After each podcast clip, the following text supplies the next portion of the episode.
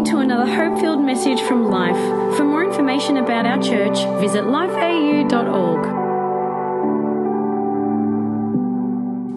I wanted to start tonight by actually showing a video that uh, is from uh, the journey of our central building in New Zealand. And uh, if you don't realize, we are one of four campuses, and our other three campuses are in New Zealand. We're the one international campus at the moment. And our central campus, uh, we have had for 24 years, 20, so 26, 27 years now but it's been going for 27 years, and uh, and we've had our um, our facility there for the past 17 years, and we were just getting to the stage where we were outgrowing it. It was a seating capacity of a thousand people, and it was an old building. It was run down, and God, for the past six years, has just been taking us on this faith journey to launch into a new central building. And we just last weekend uh, stepped into that new building, which is an absolute God miracle. It seats 1,900 people, is state of the art facility in New Zealand, top of the line in every single area, and God has just opened up the doors miraculously in an amazing ways. So I wanted to show the journey of what ha- that has been and how God has just unraveled the different pieces and just truly shown his hand in this. So why don't we look to the screens and just watch the journey of this central build?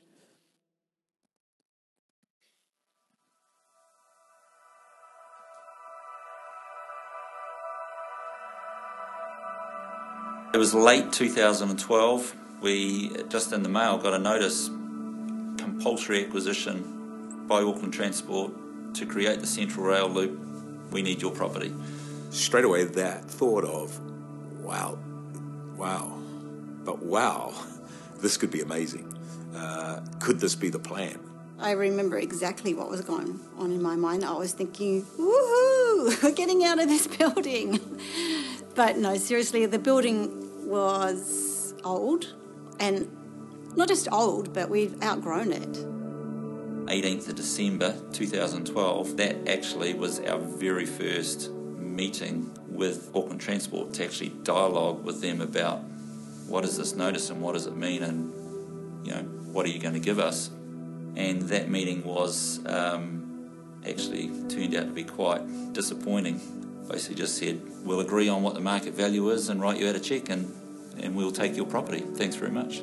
We walked out of that saying well no way there's no way we were going to agree to that we we number one we need you know just finding a replacement property in central Auckland. How hard is that going to be? Number number two, um, you know, the cost to not only find a replacement property but then to adapt it and renovate it and or, or build from scratch something that we need. Number three, we actually we need something a whole lot bigger than what we what we've currently got. So it's, it's going to take a whole lot of finance. So we're not going to accept a check, uh, you know, for the market value, and and that started a whole three-year negotiation process with Auckland Transport. It's hard when things don't happen straight away when you want them to happen. You know, that's with anything in life. But but in terms of the building, I was, was like, okay, God, we trust you and we need you. This is this has to be you. You had your ups and downs all the time because kind of you'd hear one thing one day and you think, oh, we could get reinstatement. Uh, then you would have the opposite, and it's like, well, there is no way that's going to happen. And then we're going, well, how will we ever step into the new level that we're believing for? And you had to guard your spirit of going, well, is this man made or is this a God opportunity? Did, did God ultimately see uh, what we needed? And you had to keep coming back to that. Through the negotiation period, Auckland Transport sort of came on board and said, hey, eventually decided, hey, we'll help you look for some possible sites. And then um, May 2014, all of a sudden out of the blue, the big site was up for tender. I called Paul and said, the site's coming to market. This is the one we want. I don't know if you can get your skates on in time, but this is the one we want. So if you took out an aerial map of Auckland, it was the only place we should have been going. So we organised a visit. Pastor Paul and I started walking through it. And straight away, all of those kind of development potential juices started running. Uh, maybe we could lift that, maybe we could use some of that, and then we could develop that. But even though there was nothing natural, you could go to the bank on. So I think we went through the tender process. We felt like we pitched it at a fair and above fair. Uh, only to discover at that point that uh, Auckland Grammar, which is above that site, looking for land, had won the tender. You go from a high of we found something and it's for sale to how did that happen? Why did someone else take it out from under our feet? I often think it's like Peter, it's like, well, he sank, but God was there. And it was kind of, this has to be God now because even with all of our energy, expertise, uh, this has to be more than us. A couple of months went by. Then, out of the blue, uh, one night Josh rang me and said, "Hey, I think, I think um, Auckland Grammar aren't going to make it. I don't think they're going to go unconditional in time." And the advice I gave Paul at the time, if I recall correctly, was get yourself in a position, be ready, be able to move swiftly. So I was actually overseas working around the clock, visiting churches by day, and at night on the phone, lawyers, bankers, and agents trying to trying to get this deal together. Which just somehow the grace of God, we managed to convince Bick to take us on, and we got the deal done. I've been in the commercial property industry for 16 years. Um, I never come across the kind of miracles from a transactional basis that I have had in doing property with life. The next sort of miracle was they were actually looking at the site right next door, owned by council, to use as a land swap with us. All of a sudden it started to dawn on us, hey, this could be incredible. If we could get both sides, this would set us up for, for generations. The likelihood of being able to find two large flat sites side by side that can be joined, uh, yeah, nearly impossible. Since mid 2015, we'd been working with Council for a pre submission meeting as part of the mediation, drawing up plans. So you submit what your proposal is to Council. They will spend a period of time, two to three, four weeks, putting it through all of the various areas within their all their departments traffic, urban design, uh, FX, and all that kind of stuff.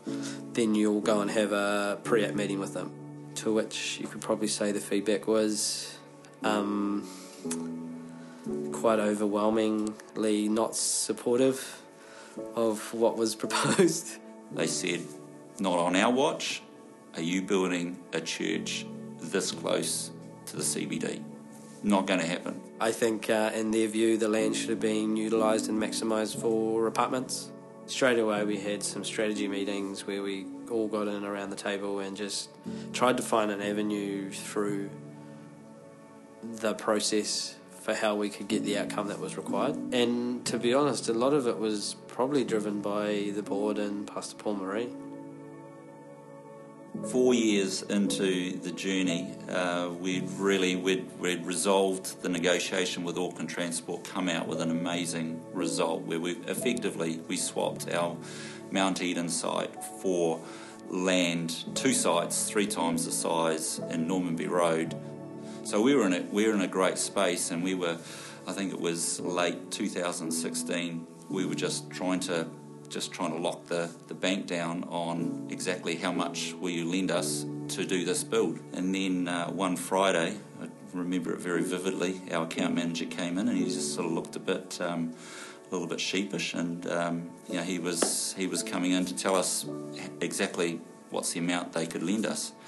And he sat down and he said, uh, basically, the bank doesn't support this project, and uh, and I just couldn't believe it. It was like I'd been punched in the guts. I was speechless. I just couldn't. So no, there must be an amount. I, I, you may not be the full amount that we know. The answer was, we're out. What's going to happen now? We're over the line. But I'll never forget for myself uh, being reminded of David McCracken's prophecy that I think it was in 2014 where he actually said that we would live on the creative edge of faith and uh, that it was the scary part of faith And definitely there were those moments where those prophetic words just kicked in. God's opened this door. So if this bank says no, and it would seem like there's no other bank that's going to do it, there is an answer. So we've got to keep walking and knock on every door. It was really through the relationships, the purchase of Manukau and the, and the, the build for Life South that um, we struck up a great relationship with James Palmer and Christian Savings. And they came fully to the party and said, We're 100% in. We managed to get BNZ to come on board. Prayer changes the spiritual climate of things that we don't see. Jesus said to the disciples, there are some things that just take prayer and fasting. You, you can't do this in your own strength. You can't work this out. You can't, you know, use your skills. Uh, It's, it's going to take more. You know, there are a number of times that we were in the offices till 4 or 5 a.m. reprinting two and a half, three thousand pages of documents just to get it in. We had to because we were need to start on site. But uh, to see that turn around, and I still can't tell you how it happened, but for the council at the end to allow a non notified resource consent, uh, it, it's nothing short of miraculous. How do you get two sites next door to each other in Auckland City, such prime land? How do you get them together? It's across the road from a large vacant office building that has 750 car parks available to us on Sunday at the same time. How do you get the funding in a time where all the banks were shutting down? Like, how do you get a contractor who's got space in their diary, who can pull together all the resource in such an incredibly full-on construction market where there's no resource available, and then how do you deliver on time? I would challenge anyone to, to, to, to deny the miracle and all of that. I just saw this huge auditorium full of people, arms raised, worshipping God, people finding God for the very first time. And it's that, um, it's that thought that's just been in my mind. I just have my spirit, the prophetic word that was spoken over the church about from Michael Maiden about he sees people lined up waiting to get in, and when they get inside, heaven's going to be waiting for them. It's a building that it's a building to house the presence of God. And the presence of God is just going to touch hearts and say, there is a God that can meet us where we're at and do miracles. Uh, and to see how many people have already stepped up and said, this is going to be part of our legacy. And I believe that miracle is still in the process. There are many that will join the team. But the faithfulness of so many who have said, this is not about a building. This is about creating a vehicle through which God can massively impact a city, a nation, and further afield. I've always believed it's not about what we achieve, it's about what happens through what we say yes to.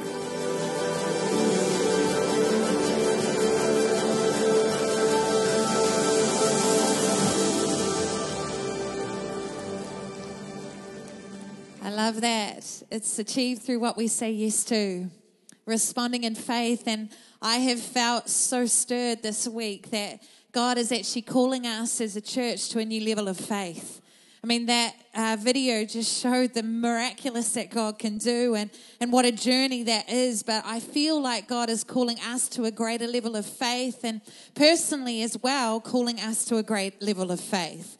He's saying, hey, come on, let's lift our eyes to Him, what He can do through us. Come on, the supernatural, not what we can achieve naturally, but how He can move through us. And that's the whole journey of Christianity, is that we can't do it ourselves, but we rely on a God that is greater. A God that created us, that loves us, that is for us, not against us, that we are not on our own, that He is the one that is working on our behalf. And so I felt stirred tonight to speak around this topic of the faith battle. Because who knows that faith is a battle? That we don't just get what we want because it just drops into our lap because we believe in it, but there's a battle around it. There's a battle that we need to go through to see the miraculous take place, to see God's provision come through, the promise come through in our lives. And there's, it's an awesome battle because He's fighting on our behalf, but it's a battle still the same. And I love what Hebrews 11 verse 1 says. Now faith is confidence in what we hope for, assurance about what we do not see. It's assurance about what we do not see. So, what I want to ask us tonight is what are we hoping for? Come on, what are some personal things that you are hoping for? What are, you, what are you believing for? What kind of personal breakthrough are you believing for? Can we, we shouldn't settle in our lives. It's so easy just to settle and just to think, well, this is my lot in life and I'm going to live with this from now on. But you have a God that's got more for you. It's a, a God that He says He's come to give life and life in all its fullness. He's not a God just that wants to give you a little portion of the cake and that's your piece. So just enjoy it while it lasts. No, He's got so much more for us. He's got great And I want to encourage you tonight if you've never tasted who our God is, the Bible says, taste and see that He is good. He's a good God, that we would actually experience Him, live with Him, personally encounter Him. Come on, that's the kind of God that we serve. And I, I also have how stirred that God has got so much more for us when it comes to kingdom. Come on, there's something on your life that is for others. You're not meant to live just playing the bless me kind of club, there's something on your life that is for others. To see others live better because you have lived. So to see others influence, to see God's kingdom come here on this earth. Come on, we live in a battle in this in this uh, spiritual world that we live in, the earth that we live in. There's an enemy that has got evil, bad for us, but there's a God that's got good, and we live in that battle. And when we come surrender to God, He works on our behalf. But come on, we need to fight for others as well. I can't believe that God entrusts us to reveal Himself through us. One that freaks me out sometimes because sometimes we don't do a good job of it and it reflects badly on who our God is, but, uh, but He still entrusts us. How incredible is that? We have a God that so desperately wants to encounter others, that wants to reveal who He is. That's why we do Christmas box. Come on, 4,000 boxes across the city of Melbourne. How amazing is that? Incredible is that? And you know, it's not the stats of 4,000 Christmas boxes, it's the individuals that are impacted because of it. You hear about the grandma that's been living on porridge for months and has nothing for Christmas at all, and you give her a Christmas box, tears running down her face.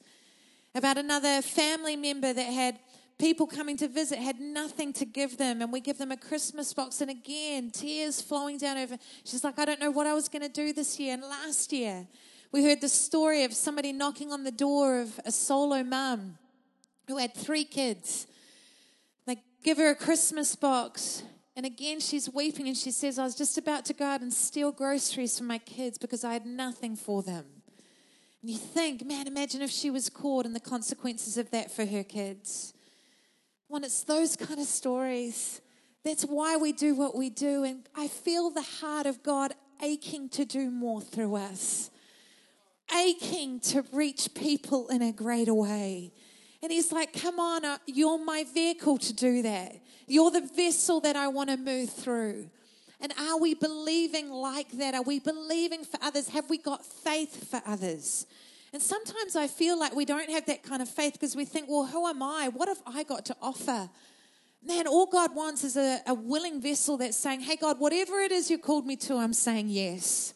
Whatever it is, like Pastor Paul said, whatever it is, I say yes. I've found that in my life. I was just that, God, whatever it is, it's yes. Because I want to make a difference. Come on, I don't want to end this life and look back and go, oh man, I missed it.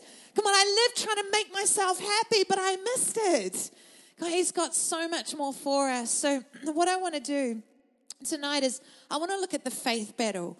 A few points around the faith battle and what it looks like. And the faith battle First of all, is where faith and persistence go hand in hand. Uh, Luke 18, verse 2 to 8, Jesus is speaking and he's talking about faith. And he says, There's a certain town where there was a judge who neither feared God nor cared what people thought. And there was a widow in that town who kept coming to him with a plea Grant me justice against my adversary. For some time he refused, but finally he said to himself, Even though I don't fear God or care what people think, yet because this widow keeps bothering me, I will see that she gets justice so that she won't eventually come and attack me. Don't you love a good woman on a mission? Like, I will fight till I get what I want. I love that. And Lord said, Listen to what that unjust judge says. And will not God bring about justice for his chosen ones who cry out to him day and night? Will he keep putting them off? I tell you, he will see that they get justice and quickly. However, when the Son of Man comes, will he find that faith on the earth? When I love that Jesus here, he's talking about faith, but he's also talking about persistence. Faith and persistence go hand in hand. Have you ever noticed that what you're believing for just doesn't instantly come because you start believing. No, there's a journey of persistence. There's a journey of pressing in. There's a journey of continuing to believe despite what you see with your natural eye, despite the setbacks, despite the circumstance. No, I'm going to keep believing. I'm going to keep pressing in. I'm going to keep trusting you, God. I'm going to keep believing for more. I'm going to keep standing on your word. Have you noticed that it takes perseverance? It takes pressing in. And often it's because God's timing is so different to ours. Come on, we, we want it now. We want it in our time, God, but the Bible says God is outside of our time. He's outside of how we measure things. And so it means that we have to trust, we have to be patient with God's timing, and it means continuing to press in.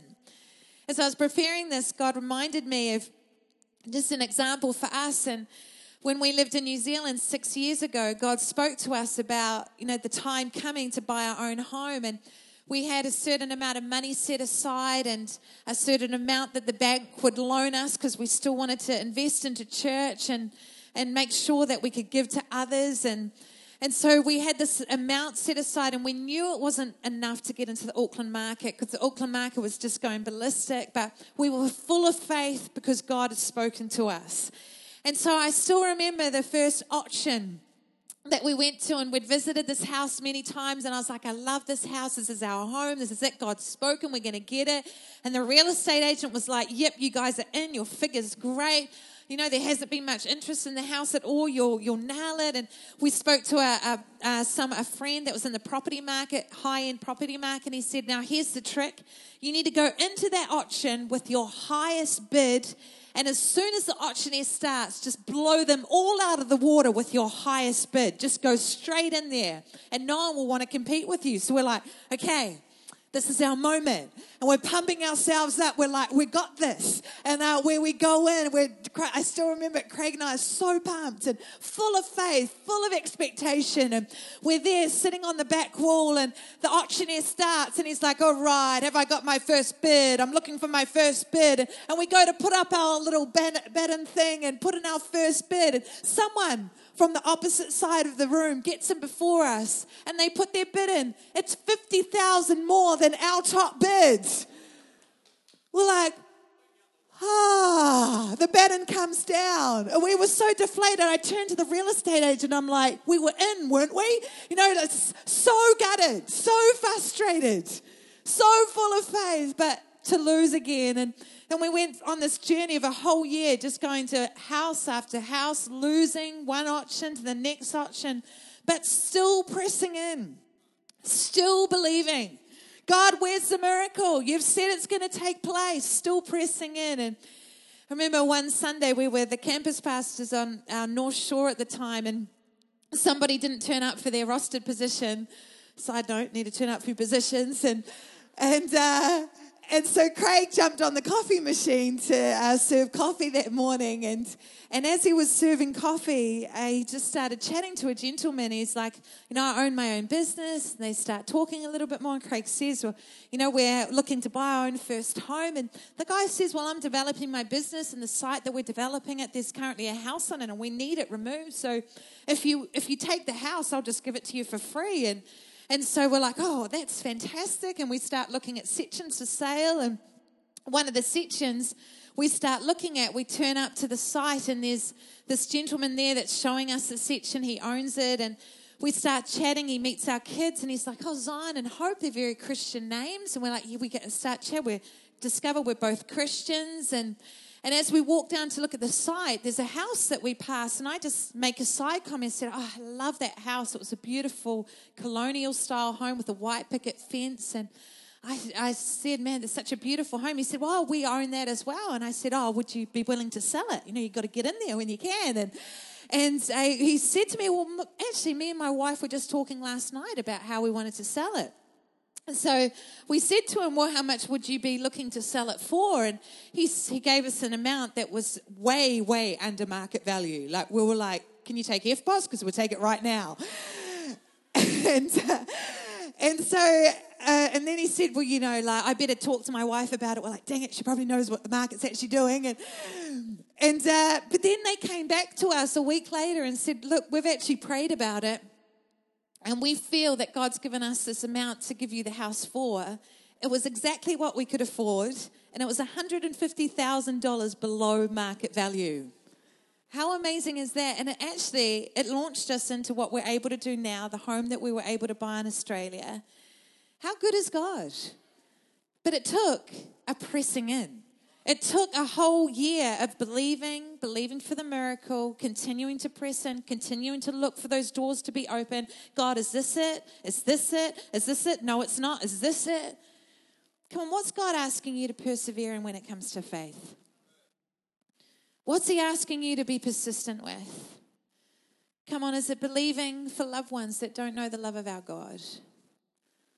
You know, you may be even here tonight and you've been asked by somebody to come to baptism, it's it's not just because they want you to see how amazing church is and how awesome the family is that they're connected to here, but they've discovered a God that loves them. And their hope is that you would open up your life to a God that loves you as well. Come on, is it perseverance and continuing to believe for a child? Perseverance in stepping into your God call, not being distracted by other focuses. Perseverance in building His house, even though people disappoint. Come on, people are always going to disappoint you, but there is power in being planted. There is power in being connected to His house. Come on, I've seen it with my parents. They've been connected to the same church for, I think, 40 years now. It's no accident that all five of us kids love God, serving Him. Come on, there's power and persistence. Persistence on honoring your boss and seeing God release you more in your workplace. Persistence in embracing His words that you can get victory in personal battles you're going through. Persistence in building today what matters for tomorrow. Come on, where are you needing to lift persistence? You know, I had this feeling in preparing us that for some of us actually just need to be encouraged that you're doing good you know, the things that you're believing for, well done. Keep on going. Do not give up. On the amount of people that we've seen just give up on the faith journey just before the miracle was about to be released. Come on, I feel the heart of God saying, don't give up. Keep pressing in. Come on, there's great return and persistence. Come on, and there other areas that we're believing for. Where do we need to lift the, the area of persistence to see the miracle take place? Not one day our faith be high and the next day it's low, but being consistent. The, sec- the, the second thing is in uh, the, the faith battle is where faith and duty go hand in hand. Where faith and duty go hand in hand. See, faith is not just believing, but it's doing the works to match the belief. It's not just throwing statements out there without being prepared to do the work. I love everything that God has asked us to step into when it comes to faith, when it comes to the miraculous, when it comes to more, has always taken hard work. And we've never been ones to shy away from hard work. I love hard work. I love seeing something accomplished. I love that when we moved here to Melbourne, we landed on a Sunday night. We went to the church in Moonee Ponds that was in a cathedral at the time. We finished that service and then moved into this service the week, and a whole bunch of us were just here night and day getting this venue set up. Just hours and hours of work that it takes to get into this place that we're that we're here tonight, loving the fruit of it, but it takes work. Come on, what God is asking us to do, it takes work. But the danger in that is that because of our works, it can turn into entitlement. It can turn into the sense of, well, God, look at what I've done for you, so you better give to me. Come on, God, look, look at all I've done. Come on, look at all I've done for your kingdom. So what am I getting in return? And instead of it being this sweet spirit of God, I just want to serve you, I want to partner with you, it turns into this sense of entitlement, which is a, dangerous place to be. And And so instead of doing works to earn, I do I, we need to do works as a partnership with God to release the miracle. Both look the same, but there's a very different attitude behind each. One tries to earn the outcome, the other trusts God for the outcome. And I love this passage in Luke 17, verse 5 to 10, where God is, uh, Jesus is speaking again about faith, and his apostles say to him, uh, increase our faith, Lord. And he replied, If you have faith as small as a mustard seed, you can say this mulberry tree be uprooted and planted in the sea, and it will obey you. Then he goes on to say, Suppose one of you has a servant plowing or looking after the sheep. Will he say to the servant when he comes in from the field, Come along now, sit down to eat? No, he won't. He'd rather say, Prepare my supper, get yourself ready, wait on me while I eat and drink. After that, you may eat and drink. Will he thank the servant because he did what he was told to do? So you also, when you've done everything you were told to do, should say, We are unworthy servants. We have only done our duty. The message version says, When you've done everything expected of you, be matter of fact and say, The work is done. What we were told to do, we did. I love that that, that sense of, you know what, it's not about me. It's not about what I get from this. There's a sense of I'm just listening to my God. I'm just I'm just doing what He has asked me to do, and it's uncomplicated. We get so complicated by self, so complicated with I.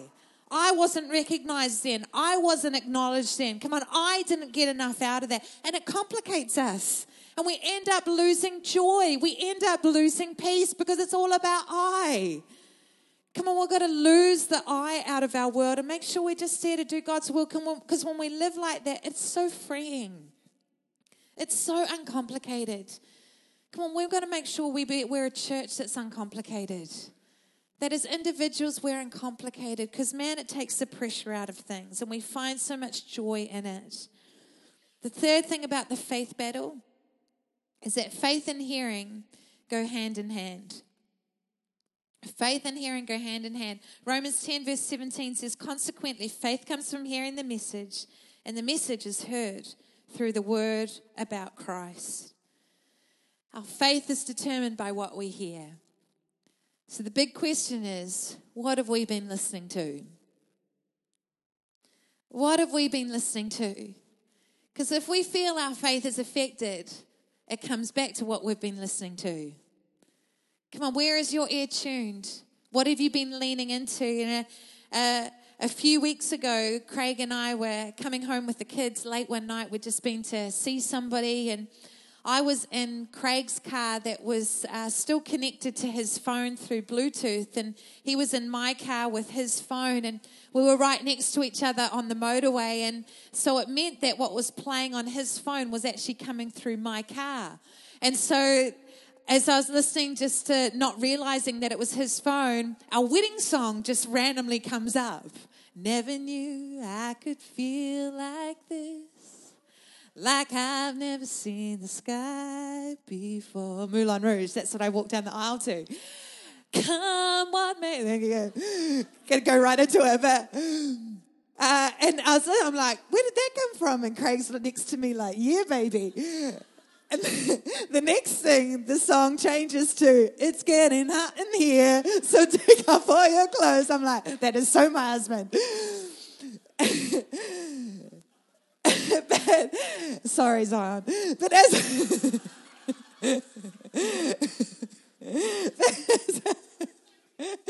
but as I was listening to that, as we were connected, as we were close together, I could listen to what he chose, but the moment I got away from him, the moment our cars parted, the connection was lost, and I also lost what we were I was listening to. And it made me think, you know, what we listen to, what we tune into, it's about our connection. It's about who we have proximity to. Come on, who have we got proximity to that's speaking into our lives? Because that determines what we listen to. Come on, are we listening to our friends too much? Our friends telling us, man, why do you give God this God thing so much? Come on, it really is it is it really worth that kind of investment? Is this God thing really worth giving your life for like you're doing? Come on, who are we listening to? Because who we listen to, it affects our faith. Now, every time I feel my faith being affected, maybe a little down in my faith, I need to get into His presence, into my God's presence, get into His Word. And as I do that, I feel my faith lifting again. Come on, I feel my faith rising again. I feel like I'm going to a new level with Him because my faith increases because I'm listening to the true shepherd. I'm listening to the voice of truth. And I want to encourage us tonight and challenge us at the same time with what are we listening to? Who are we tuning into? Who do we have proximity with? Because we've got to make sure that above all else, we're connected to our God because He is the voice of truth. We hope you enjoyed this podcast from Life. If you have any questions or want to contact someone about this message, visit lifeau.org.